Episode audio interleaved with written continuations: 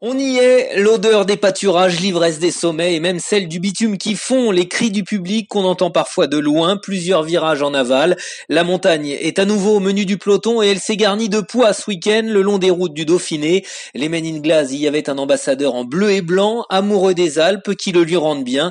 L'ami Pierrot est entré dans sa zone et en fait profiter tout le monde. Quel partage, quelle communion avec son public au fil des ascensions, effectuées pour la plupart à l'avant, et quel moteur pour un groupe l'Orléanais n'est pas le seul glace à s'être démené huit jours durant et Sébastien Schoenberger, Franck Bonamour, Elliot Lietard ou Miguel Heidemann ont aussi eu droit aux honneurs en Mondovision. La popularité, cela se conquiert et cela se nourrit de coups d'éclat et de tentatives à répétition à l'attaque et tant pis si son réservoir se vide au fil des échappées. Voilà près de 15 ans que Pierre Roland remet son métier sur l'ouvrage et qu'il inspire ses coéquipiers. À trois semaines du départ du tour, c'est clair, les troupes sont sur le bon chemin, en montagne et au plat pays où le front flahute continue de ferrailler.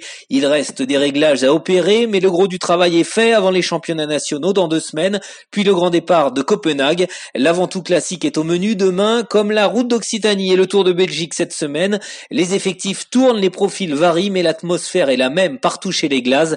Il y a de l'allant, de l'envie, un parfum d'été qui fait du bien à tout le monde. Profitons-en, profitez-en.